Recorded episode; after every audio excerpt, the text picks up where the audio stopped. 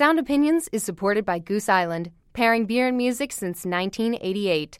Goose Island Beer Company, Chicago, Illinois. Listen critically, enjoy responsibly. What do you love about music? To begin with, everything.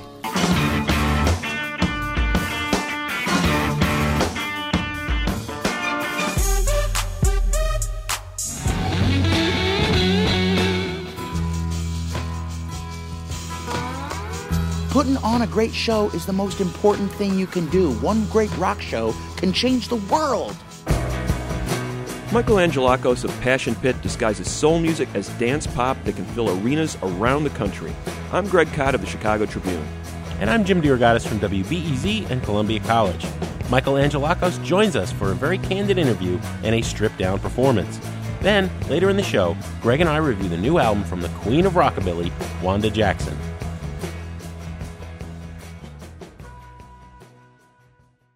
You're listening to Sound Opinions, and now it's time for some music news.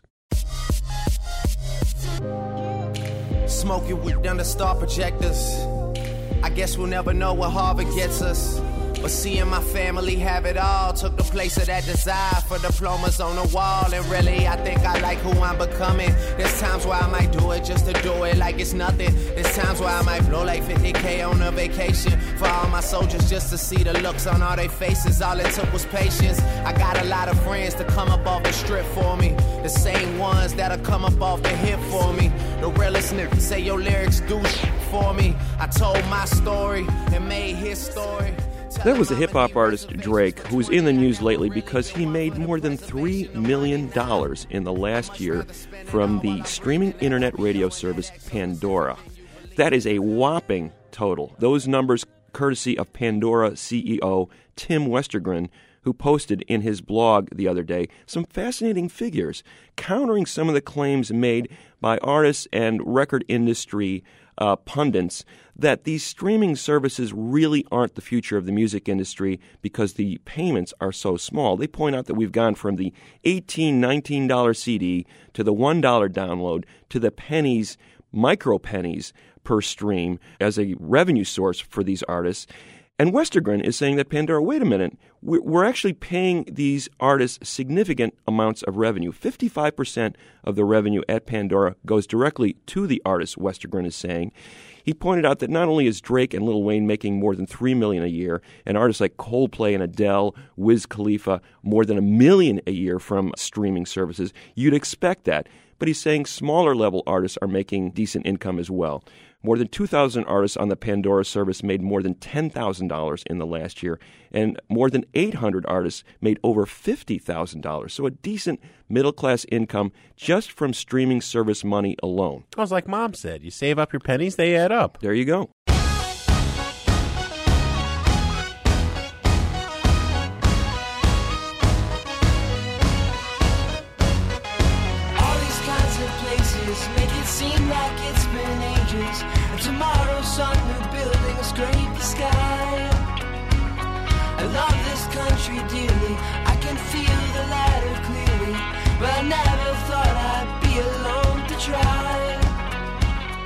You're listening to Sound Opinions. I'm Greg Kot with Jim DeRogatis, and that's Passion Pit performing Take a Walk on their latest album, Gossamer.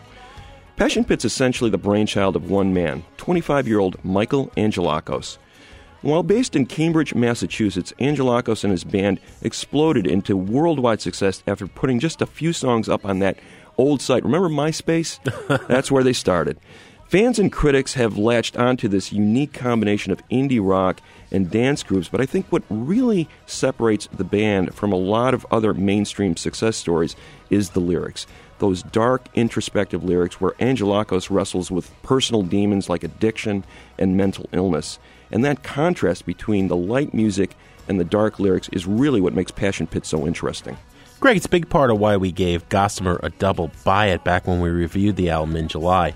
Michael Angelakos visited our studios when he was in Chicago for Lollapalooza, and we sat down and had a very frank discussion about where the band is in its career and where he is in his personal life. We started the conversation by going back to the beginning of Passion Pit. Just to stay a couple nights and decided she was Well, Michael, is this story apocryphal or not? You were trying to get a Valentine's Day present together for a woman with whom you were enamored in school. Is this right? Yeah. I mean, that's so Buddy Holly. I That's know, classic. I- it's I- beautiful, I man. know, I know, and you know what? It's haunted me to this day um, because, because you get everyone asked asks about me it, yeah. this. i- i- they ask me it the same way because it's really hard to, you know, it's it's totally it could easily be fabricated. Mm-hmm. And honestly, I just kind of like muttered that to someone. They were like, "That's a great story," and like, and then that made me really self conscious, and I started like really getting self, you know, I was defensive about it. Yeah, but man, anybody who's a writer, me or Greg, anybody who's been a musician, anybody who's been a painter, you know, we've been there. We've all done that. Why else course, do you begin but- to make art? But people start questioning it when you start making money off it. when it becomes your livelihood. And then and quite frankly, that's that's totally I mean called for. I mean, yeah, people make up stories all the time. It, it is kind of far fetched. And uh, but no, it was definitely a, a little Valentine's Day gift, albeit a, a, a late one, which is characteristic. It was such a weird. Looking back on it now, I don't even know what I was thinking, but um, yeah, I'm, quite proud of the fact that I was able to finish something. You know, that's that's the biggest feat of all, finishing something. I mean, how big of a role was music in your life at this point? Did you see it as something you would do as as a way to make a living? No, I was going to school for media studies, like criti- criticism. Mm-hmm. You guys know something about that? Thank God you skipped that one. You you weren't even thinking about playing gigs or, or making a recording or going to a record company with, with your music. That was not even on the radar for you. No, I, that was brought to me by other people, and um, quite frankly, I was very hesitant. I was reluctant to even get into it because I thought it was just kind of devaluing the, the. It was very fun. It was very fun. At one point, it was just fun, and then yeah, people blew it out of proportion almost, and uh, I kind of got a little self conscious about it, and then yeah, then the labels came along and Wow, what a whirlwind, huh? One year of. yeah, it was just weird. I mean, it's nice. It's nice. It's very nice, but uh, you know, at the same, same time, it's it's weird. Well, well, now at this point, I mean, you'll become above and beyond the musical accomplishments. You know, you're a famous footnote for being one of the first big MySpace, you know, kind of groundswell successes. People discovered this music. Did you put it up there? How did it get up there? Yes, I did, and I remember the conversation I had with my friend about MySpace, where he was like, "You need to put your stuff on MySpace," and I was like, "Only emo bands do that." and I, was like, I can't do that. I can't fall into that trap. And uh, I was, I really wasn't interested in making it into this commercial project. I just, uh, it made itself almost, uh, which is, I suppose, the nicest way of it happening. And ain't it weird to be here now? What five or six years later? It's like, remember MySpace? Remember what that was? well, well, I can't even believe I'm still playing these songs. Is the thing. Ah, you know, that- That's the other thing is that I usually would write a song and then I'd I would write songs for a show and then the show would be over and mm-hmm. that would be it. I'd move on. the songs write were over. Yeah, and that's it. The fact that I'm still playing Sleepyhead is just the most outrageous thing to me. well, how did that song in particular? So that's the song that really introduced you to the vast majority of people, the one that everybody first fell in love with. How did it come together? That started with the sample, Mary O'Hara's version of Óró Mo Bháidín. Krache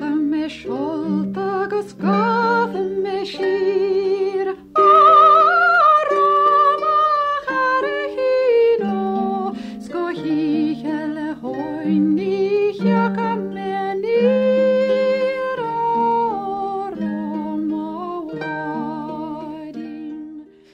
and uh, I just kind of, I mean, I didn't even have it properly locked to a tempo in the program or anything. I didn't even know what I was doing. I just kind of somehow figured out a way to make it work, and uh, I just built a song around it, and um, I had it in my head, and it. I guess the recording in total was about two hours.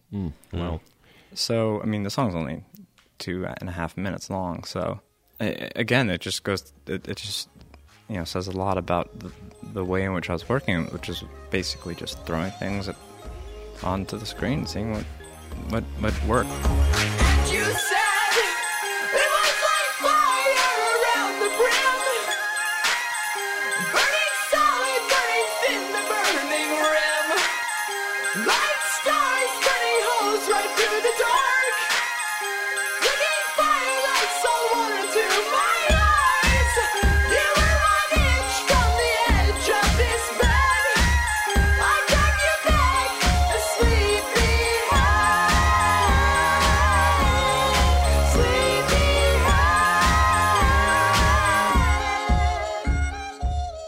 You know, I think the one thing that strikes me about that song, and, and obviously your music since since you've gone along, is you, you listen to that song now, and it doesn't seem like it's a bedroom recording or this really modest recording as you describe. It sounds like something that you could hear on the radio next to, you know, a Rihanna song or a Kanye West song. It's got this these these big values in the in the hooks.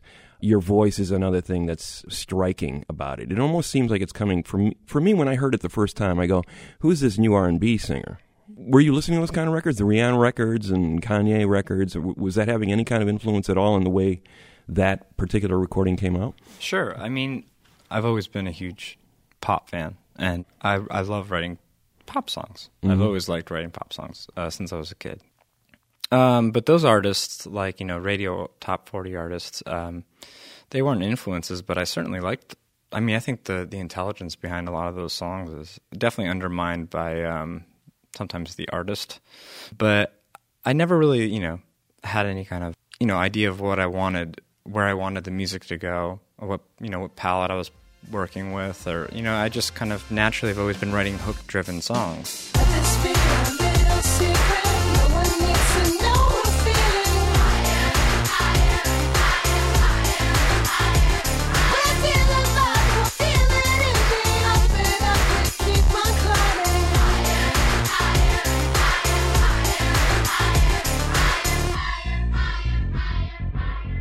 I suppose that top 40 music and especially passion pit music, it kind of culls from those, specifically that world.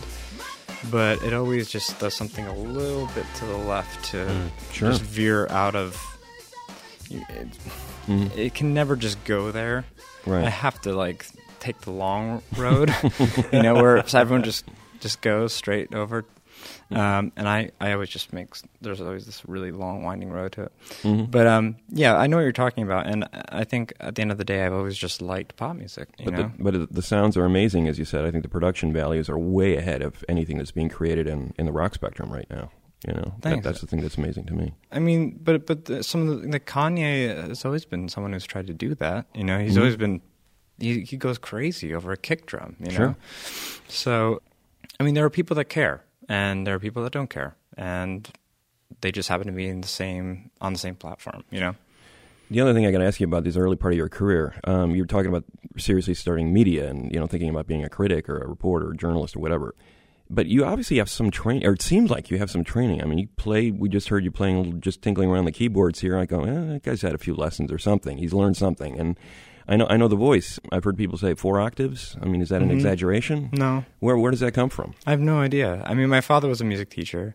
I was taught guitar for years, but my guitar teacher had to like restructure the way he taught me because he saw talent, but I just refused to learn the same way as other Hmm. people.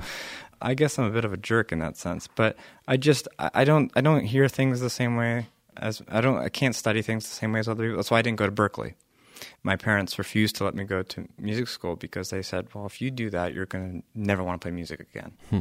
You need to have it. It needs to be something that's like your own world. You can't. It can't be the only world you know." Mhm. And they were ultimately right. We got this piano here. Are you going to play a song for us? I think I'm going to play a song for you. Yeah. Now, what are you going to play? I'm going to play "Constant Conversations." Excellent.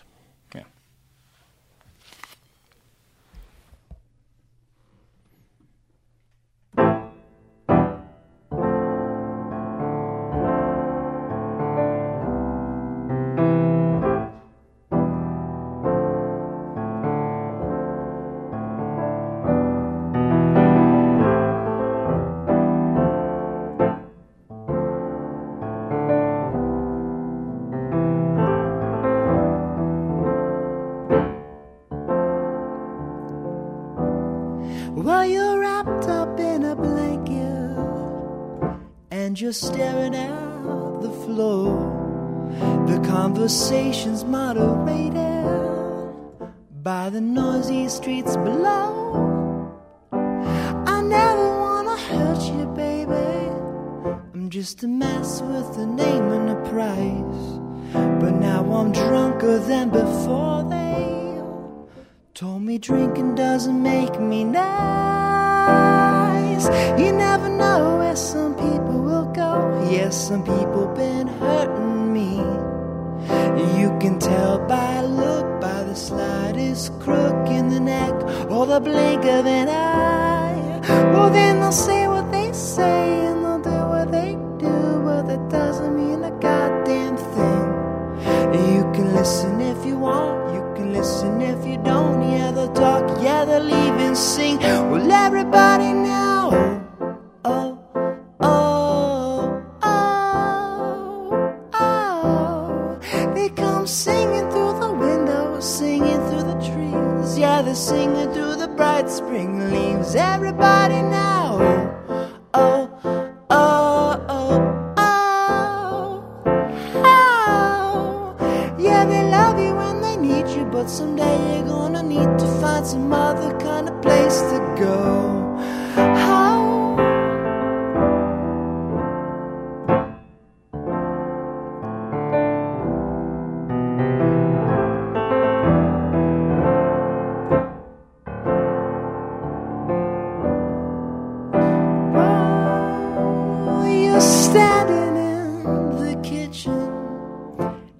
pouring out my drink.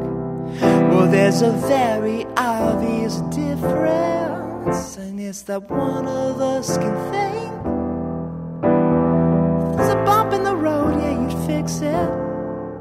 But for me, I just run off the road. But tonight you've got me cornered, and I haven't got a place to go.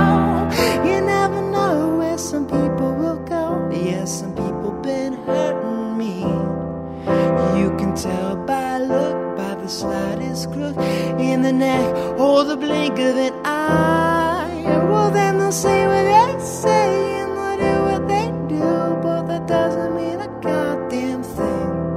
And you can listen if you want, you can listen if you don't. Yeah, the talk, yeah, the leave and sing. Well, everybody now.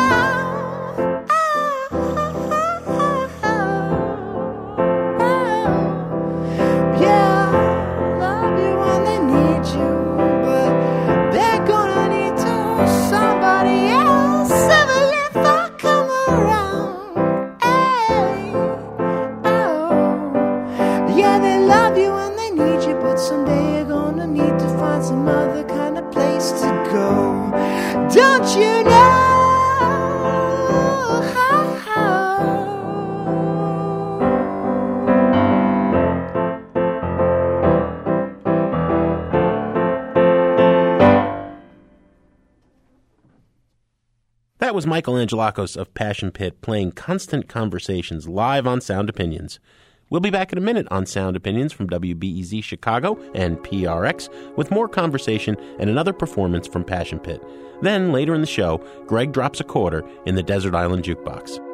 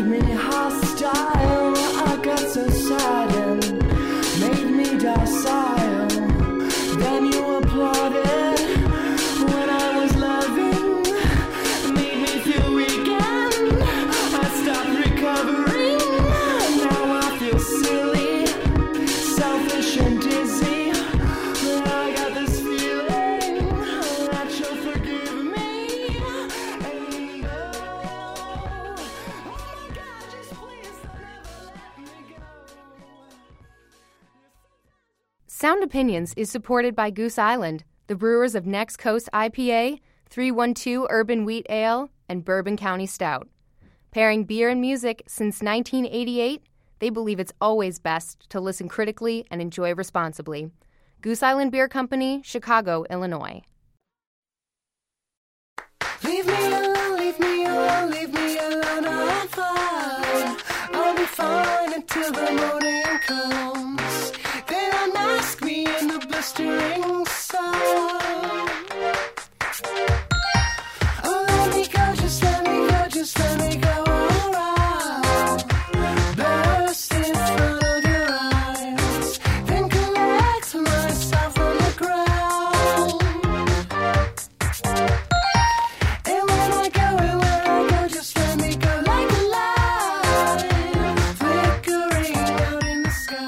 Welcome back to Sound Opinions. I'm Jim DeRogatis. My partner is Greg Kot, and that's a bit of the song Folds in Your Hands by Passion Pit from their first album, Manners. The band's lead singer and founder, Michael Angelakos, joins us in the studio this week. Passion Pit leapt onto the scene a few years ago with the help of MySpace, and they set out on a grueling tour schedule that took them around the world. It was three years after the release of that debut, Manners, before Gossamer came along. That can be a lot of time for a buzz band to maintain momentum. So I wondered what took so long.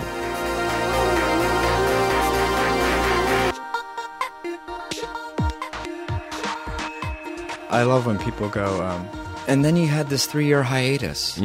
yeah. And I'm and I keep thinking to myself, I toured for about two and a half of those years. I don't never know worked what- harder in my life. Wait, um, I didn't tour where you live, but I all, uh, in all these other places. Yeah, no, uh, it it was it was definitely a break for a lot of people, and I, maybe that it was to our our you know our advantage because um, you know gave people a little bit of a there's some breathing space, you know. Did you enjoy that touring? Yes and no. It was definitely tiresome. At, at the end of the day, we we had a lot of fun. So yeah, yeah. You get to see things you never saw. But can I can I share this story we just heard? Um, sure. I mean, because this under underscores the surreality of the situation you are now in with Passion Pit. So they got this. Did you hear him talking about this? A little bit, yeah. They got this gig up in a city to the north, the country to the north of us, and and he's you know the gig, the end of the gig uh, is very close to the time when he's got to fly out. So you know they had a choice. It's like, well, we, we can change the whole schedule, or we can pay a thousand dollars to get you a police escort Mm.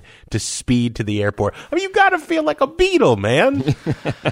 For a thousand dollars, yeah. I mean, I would pay a grand for that once to have the That's- sirens well, and that's- you're cutting people off. Well, you saw me. You saw the way that I reacted to that. I was. I mean, I thought it was ridiculous, but yeah, it's hilarious. It's it's hilarious. Mm. It you, is- you said with an absurd look on your face, "Hell yeah, escort!" I mean, unfortunately, we've had to change around our schedule a lot, and you know, I got to get back home, and I, I definitely want to make that flight. So yeah, I mean, I've got a doctor's appointment at six a.m. So you know, you got to do what you have to do. So you're you're making these records. Uh, they're pretty private affairs. I get. I, I know that. I think Manners was made with you and one other band member, right? Mhm. Basically, the EP obviously was your thing. Gossamer was pretty much a solo record, from what I can gather. And then you take it out and play in front of you know potentially tens of thousands of people, as you will, on Lollapalooza weekend here. What's more satisfying to you? I always look at it as though there are two different types of, of passion pit. There's the studio passion pit and there's the live passion pit. And each passion pit serves a completely different purpose. In the studio, it's a very, very drawn out affair. It is very insular. Sometimes it's it's a lot of fun, and other times it's really makes you want to pull your hair out. But Hmm. but yeah, no, I, I think what's happened is that we we realize that people really react in a live setting, and I've grown to really love the live audience quite a bit because it's so the way that the the vocal sound itself works is it's it's kind of begging for audience participation, you know. And so when people are singing along to all these songs, I mean, the lyrics may be a little harrowing or whatever, but um, when they sing along, the, sonically it works so Mhm. well, and it's just it's so overwhelming and uh, and emotional for me, and and people really there's this communal it's it's much more communal than you would ever think. And so it's just a whole other world that you enter when you get on stage. It's not like you're performing for someone, you're performing with people.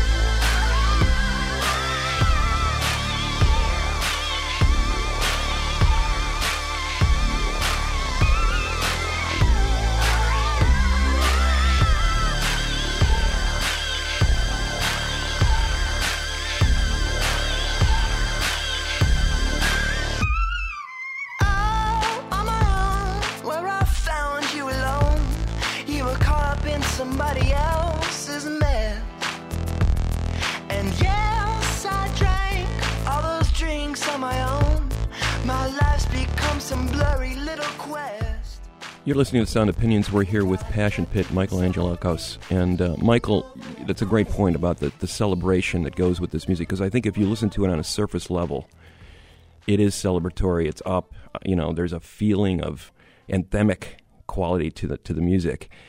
And and do you wonder sometimes, like, I wonder if they're really paying attention to what they're singing along with, you know, especially some of these recent songs. I'm wondering if you're thinking, yeah, some of the, as you said, some of this, some of the stuff is pretty harrowing. Um, so it, do you feel like there's a disconnect there? Well, when we reviewed it, Michael, before you answer, you know, we called it soul music. I mean, I think that that's all great soul music. You know, is that, that, that sometimes the lyrics are, are coming Yeah. from a dark place, but the music is about uplift. I've tried to separate myself from it, and what or what I'm representing with the music is, you know, it, it doesn't necessarily need to be reflected in the performance, for instance. But um, yeah, no, it's it, it is pretty dark music, and I've always just written that kind of music. Particularly, this record uh, got pretty dark. I think that's probably one of the best parts about it is that somehow we're able to bring people in even even with that mentality. Um, it's as though you know I don't. There's no director's commentary. I'm not going to sit there and explain every single song to everyone. I don't really need to.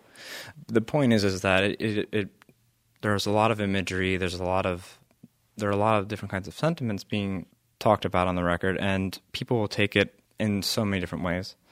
And I think at the end of the day, when you when you bring it to a live situation, that's all leveled out, and it's just this onslaught of emotion.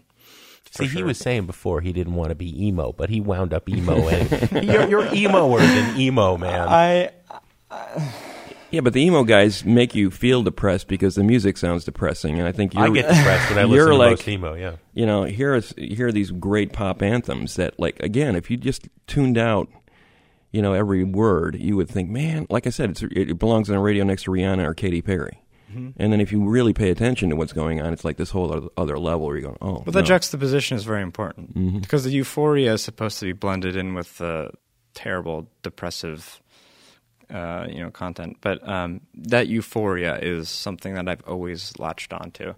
I've loved, I've always loved writing. You know, and Passion Pit's been a great vehicle for it. So I've just kept going with it. Um, you know, you the second records are funny. Um, everyone always asks about the second record and what, what you do with a second record, and, and you know, do you do you do you know a congratulations like MGMT where they were like we're going to be ourselves, we're going to do what we want to do, this is it, and I think the record's great. Of course, it turned off a lot of fans of their earlier work because it's a lot different. I thought that it was the next step for Bashment was just to amplify everything by you know a great number. It, it's something that I've always I, I didn't want to stray from the sound. I just wanted to build upon it. And uh, at the end of the day, I think pop music is not something that has to necessarily be. You don't necessarily need to, like like you were saying, write lyrics that match the music, and that's what so many people are used to. I hmm. suppose you know, like Yeah. there's this type of songs, there are these kind of lyrics that go with it. I've always found the dichotomy to be the most the Most interesting, interesting. Yeah. part. Well, it's like the you know it's a string swelling scene in the movie where you know the the you know the woman is dying of cancer at the end and the strings swell and they're like jamming this emotion down your face like you're supposed to cry now because this Yeah. music is telling you and your music is kind of sending it's it's not telling you how to feel it, Well- it's it there there's many things you could be feeling at that well, at life is moment. really confusing. Mhm. Life is a really confusing thing, and um, I always have. Uh, there's never just one emotion you're feeling. There's always a, there's a, usually a slew of emotions, and I try to like make that as overwhelming as possible with with passion pit music. And I've always loved the juxtaposition. I've always thought that was just what worked. So I kept going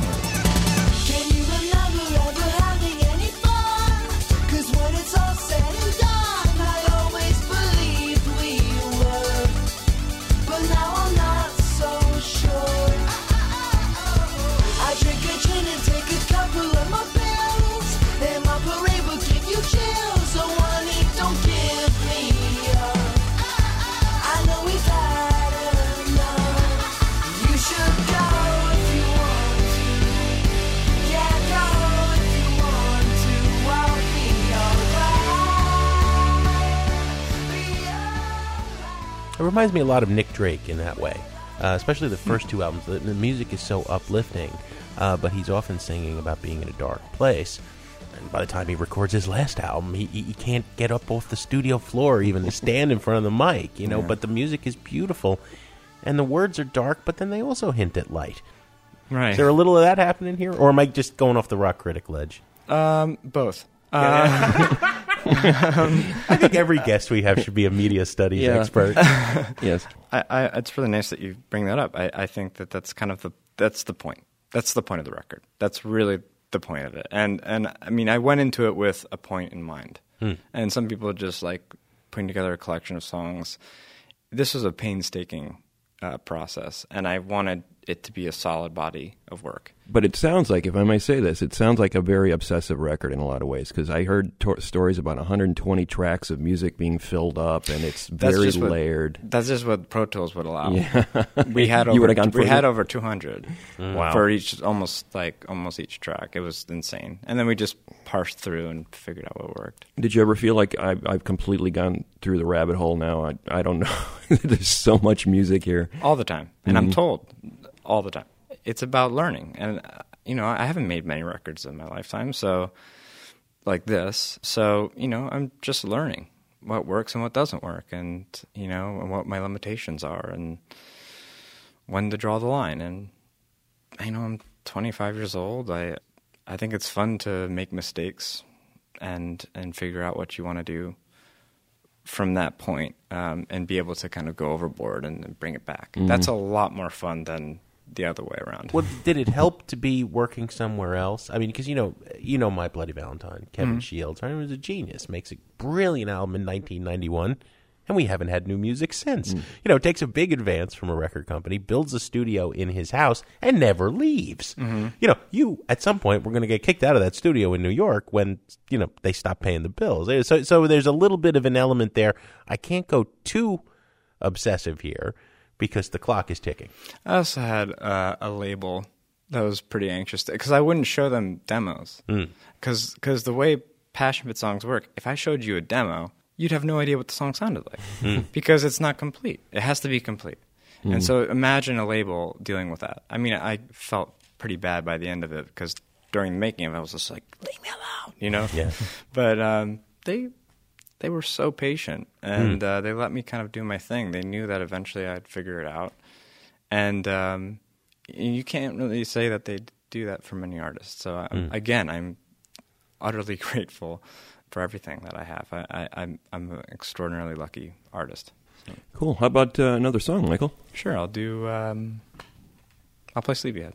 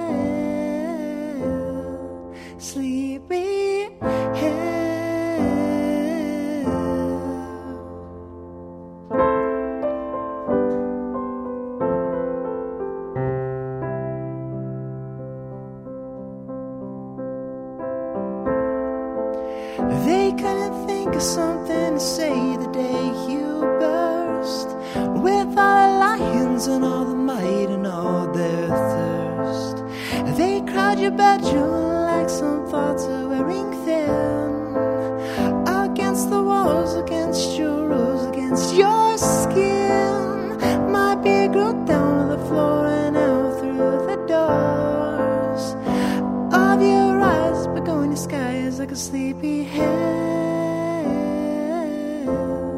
sleepy head.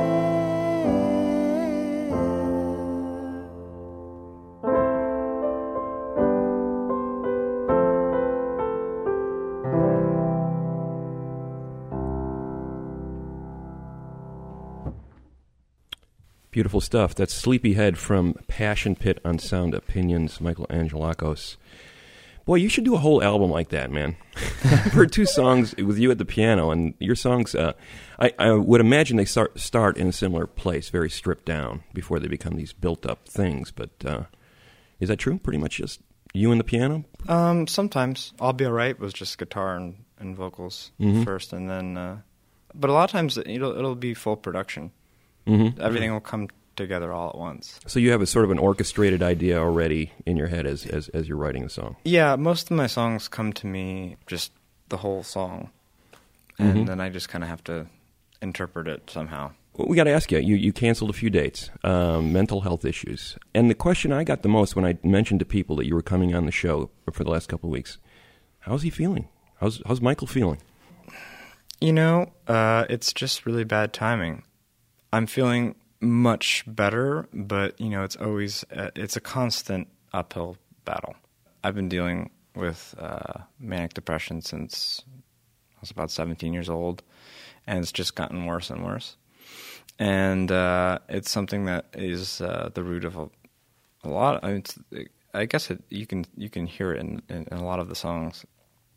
Even the whole me- passion mechanism is kind of manic depressive. But uh, I'm feeling better. I, it's just it's just going to take a little bit of time to uh, fully adjust and get to a place where I feel like I'm able to dive headfirst uh, into it again. I've you know I haven't been touring very much and and it's a lot. It's a lot to tour and it's a lot for people to, to talk about you. And it's a lot for people to have opinions about what you do, Hmm. and and uh, and I'm a really sensitive person. Like you know, most artists, you know, they don't like to say it, but they do care about what, people think. And uh, I wasn't hiding or anything. I'm I'm not hiding by canceling the shows. I, I just I had to I had to do what was what was right, what was recommended, and um, what was recommended was I needed to, to take some time for myself and, and, and get the proper help while I could before everything was full swing. So, like anyone, I mean, a lot of people deal with this. It's Well, not, you know, a lot of people do, and I just think you know, thank you for talking about it the way you've been doing it, because uh, it doesn't get talked about a lot. People are certainly never as frank as you've been, not only with us but in other interviews, and I think it's it's really valuable. talking about it is so unbelievable. I, I wasn't really allowed to talk about it until much later in my life. Mm. So um, the fact that I'm now, I, I just don't see how else I can really go about living without talking about it. I mean, because it's uh, greatly affecting my life. And instead of lying and making up stories and lying about it or, you know, kind of circumventing the whole issue, it's a lot easier for me to just just say it. And Yeah. actually, you know, hopefully some like you said, someone somewhere benefits from it in some way. And you know, there are still things I'd like to keep to myself. But uh, it's it's you know, people, when people buy tickets to your shows and or they buy your album and they invest in you as an artist, you you they deserve an explanation, and that's the only reason I really opened up about it. hmm You know, and it's interesting too because the one message I got, you know, I think Jim and I kind of came to the same conclusion about the record. When I hear those uplifting songs and I started really processing what's going on in the lyrics, I'm going, man, this is, you know, it's a tough listen in some ways. Um, but the, the message I got out of it was a, a sense, a sense of resilience. And I'm, I'm wondering, you know, it's a cliche in a way, you know, music is therapy, but it seems like it's a, it's a healthy outlet for you to, to be able to do this and express yourself in this way. It's certainly a lot healthier than other means Mm. of, of of dealing with it, Mm. um, and it, it always has been. But I've never dealt with it in such a direct way. This record, particularly, was very direct, and also now I, I'm not so afraid to talk about it. And and the weight that is lifted when you do that, when you when you finally just admit that this is what you go through and this is what you have to deal with. And people do understand and and they and and and it makes your life a lot easier and you keep being told like to keep it a secret and don't talk about it. But at the end of the day the record is triumphant. I'm alive. I'm talking to you right now uh, I just, I think I just played two songs for you. Um, Pretty good record. uh, you know, I finished, and I finished the record, and I'm, st- you know, I'm still with my fiance. I'm still working on all these things in my life instead of giving up, and I'm still touring. That's a triumph for me. You know, for some people, that's just, that's oh well. I mean, that's a given. Mhm. But no, that's actually a really big deal, and and I'm really proud of myself for pushing through it and finding a way to get to that point, get to this exact point. This is a this is a big deal for me. Well, it's a big deal for us having you here, and we can't thank you enough for coming in, Michael Angelakos of Passion Pit. Thanks for being here. Thanks for having me. Thank you.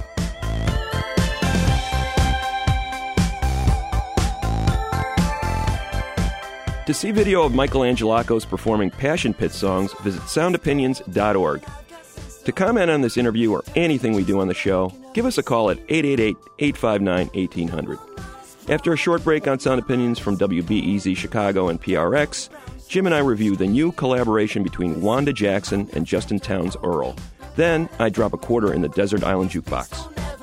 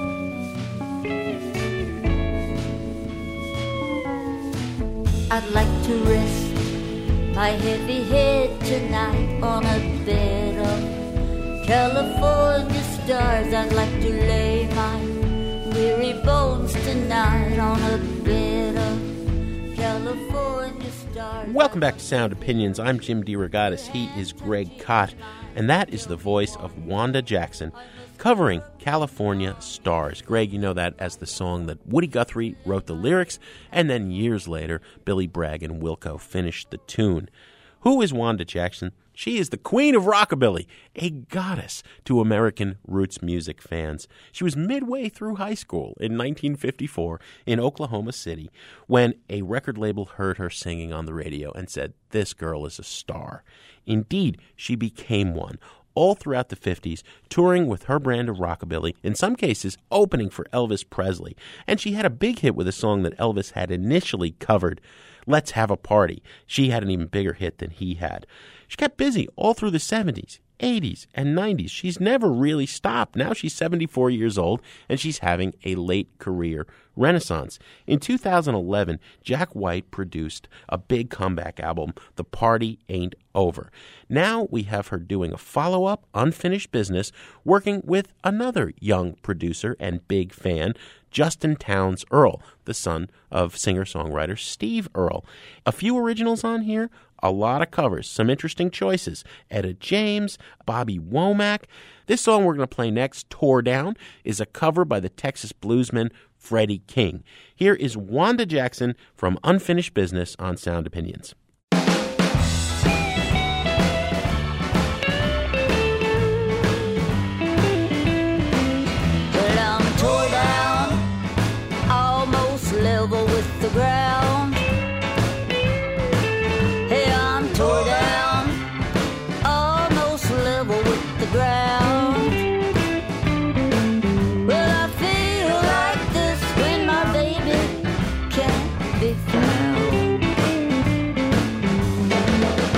To the river to jump in. My baby showed up and said, I'll tell you when I'm tore down, almost level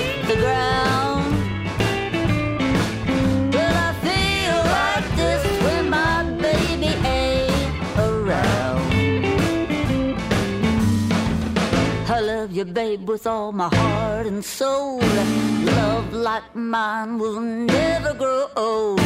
Love you in the morning and in the evening too. Every time you leave me, I get mad with you, and I'm tore down,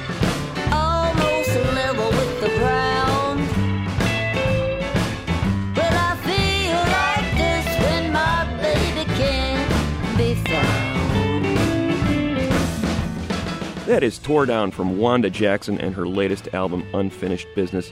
Jim, you mentioned that she worked with one of her fans, Jack White, on her 2011 album, The Party Ain't Over. And all good words toward Jack White, but you know, every time Jack gets involved with a record, it ends up sounding a little bit like a Jack White record more than a, maybe the artist that he's working with. In that case, I think he sort of took over a little bit and put Wanda in some places where she didn't necessarily want to go. Some of the Caribbean flourishes, some Yeah, of the horn yeah. charts, you know. I gave Uh, it a trash it when we reviewed it on yeah, the show. I wasn't particularly fond of that record. Justin Townes Earle kind of brings her back to her roots. You know, you got to know that Wanda Jackson was well steeped in not only early rock and roll, but country music, and later on she did a fine turn in gospel. She's very conversant with these styles. I think that version of California Stars that she does indicates that she wasn't really feeling those lyrics. She's going, you know, this really isn't my stuff. But most of this record really works. I think Tore Down, The Graveyard Shift, Pushover songs of that ilk really show her wild rockabilly side. Remember, she's like a proto riot girl in some ways. She was a, a, a proto feminist rocker before that became the vogue decades later. Also, the way she inhabits a ballad like Am I Even a Memory? At 74, Wanda, you are not a memory. You are still a very vital performer. I give this a buy rating.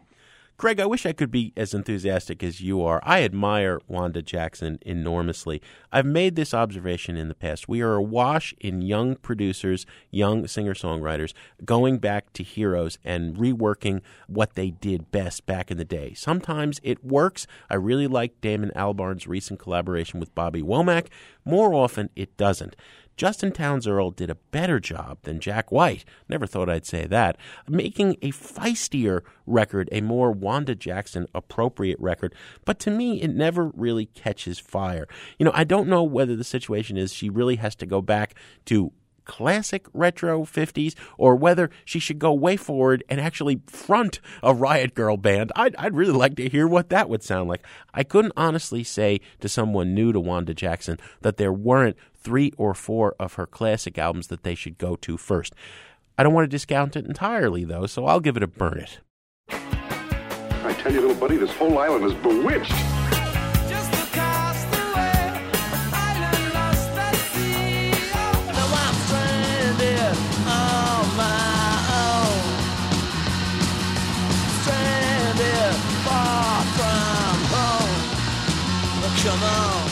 Remember, we were shipwrecked together. Stranded, I'm so far from home. Stranded, yeah, I'm on my own. Oh. Stranded, you gotta leave me alone, cause I'm stranded on my oh. That introductory music can only mean that it is time for one of us to hop in the submarine and take a trip to the desert island. Mr. Kot, it's your turn to give us a song you can't live without. Thank you, Jim. The election is on everybody's mind, the presidential election, a big one coming up in a few weeks, and my thoughts turn to the great band X out of Los Angeles, writing what I think is one of the definitive songs about the meaning of a presidential election. Or in maybe the Reagan era, right? yeah, or maybe the lack of meaning in some cases. This is a track I'm going to play from their fourth album, More Fun in the New World. I think one of their best albums. The lead-off track is called The New World. And in this song, they take the perspective of a homeless person. This was the era of trickle down economics. This was the era of the Cold War, the era of imminent nuclear annihilation, or at least that's the way some of us felt. And the thought that among the lowest of the low, the people at the very bottom of the economic spectrum, it didn't matter who was running the country because things weren't going to change. X was brilliant at addressing these sort of social issues in their songs. I'm talking about guitarist Billy Zoom. Remember that spectacular smirk he used to always wear on stage I'm while still he was playing scared of guitar? that guy. DJ Bonebrake, an amazing drummer, and then the two songwriters, John Doe and Exene Cervenka. Just did a marvelous job of distilling the feeling that was in the air in, in that 80s Reagan era for the have nots. You know, there was the haves and the have nots, and they were writing for the have nots. That is clearly the message they're sending with this song. A bleak election day song, but also in some ways affirming because it says, you know what? At the end of the day, don't forget the Motor City, invoking Martha and the Vandellas, that celebratory song, and, and saying, you know what?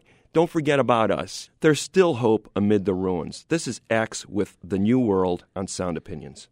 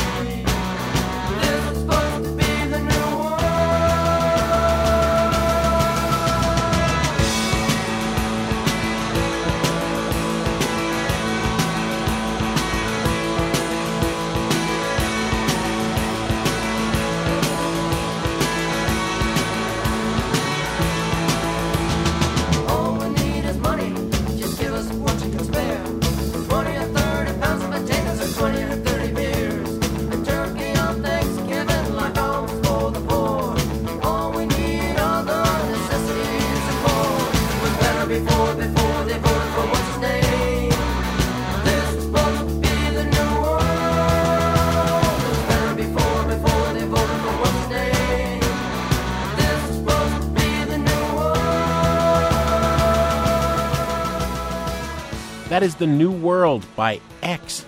Greg Kot's Desert Island Jukebox pick, and a fine one it was, GK. The Sound Opinions Desert Island Jukebox is supported by Maker's Mark. Maker's Mark Bourbon. It is what it isn't. Greg, what do we have on the show next week?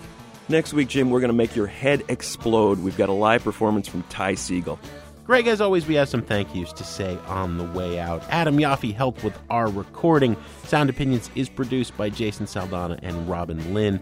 Our assistant producer is Annie Minoff, and our intern is Griffin Waterman. Cannot forget our fearless leader, our executive producer, our very own sleepyhead, Torey Southside Malatia.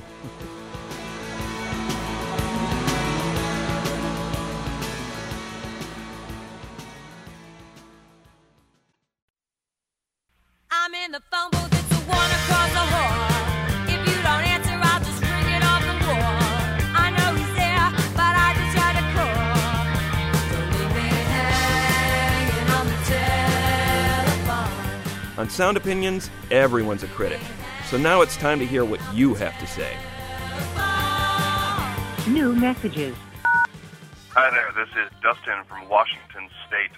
About your review of the new XX album, I kind of agree. I like the XX a lot. They've got a brilliant intensity to them, and they're so subdued. It's just a bit much. It's almost like I listen to it when I want to go to sleep and be in a good mood, and that's fine. Come real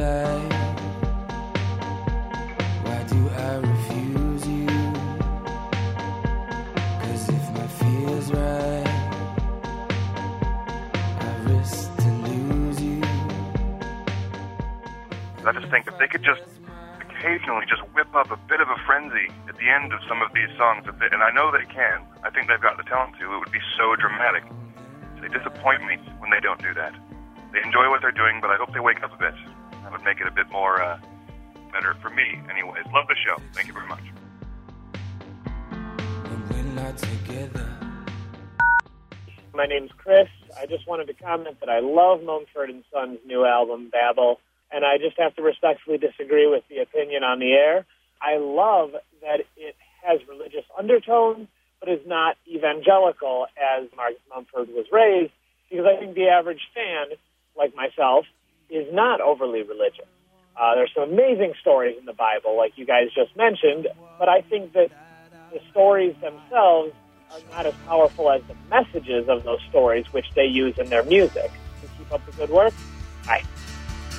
Whispers in the dark, steal a kiss, you'll break your heart. Pick up your clothes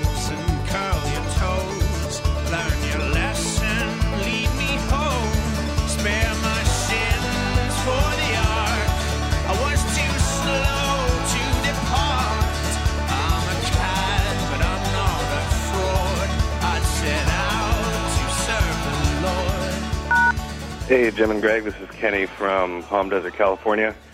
Every once in a while, you guys make me so mad, and I just wanted to call and tell you how wrong you are about the new Mumford and Sons. You pick the strangest times to get picky about lyrics, and I know other listeners have called you out on it before. But you did it last year with Coldplay too, their new album, and I took your word for it on that album, and I stayed away from it, and then I kept hearing it around. Every time I wondered, hey, that sounds good. Who is that? I'd look, and it'd be the new Coldplay album.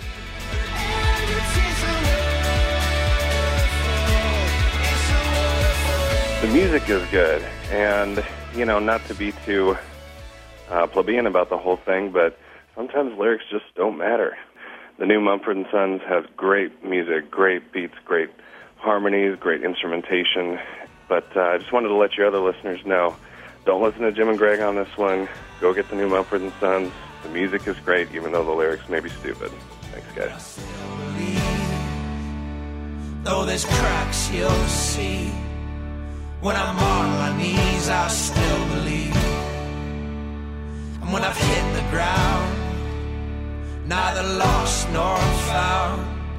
If you believe in me, I still believe. Hey guys, this is Jamie from Milwaukee. You know, I don't totally disagree with your take on the Mumford and Sons, but here's how I liken it to the Fifty Shades of Grey phenomenon. It may be awful and trite and boring, but people are reading, and that's important. And I think the same thing goes for the Mumford and Sons record. You know, it may not be the best record out there, and it may not be the best folk rock record that's out there, but at least people are listening to something different. So that maybe, you know, next year when the newest Nickelback or somebody awful's record comes out, that people may take a different task and, and, and not get that awful Nickelback record because they've at least experienced something a little bit different, even though it's not great. I mean, not everyone can be Grizzly Bear, right, guys? All right, take it easy. No more messages. To share your opinions on Sound Opinions, call 888 859 1800. We'll be back next week on Sound Opinions from WBEZ Chicago and distributed by PRX.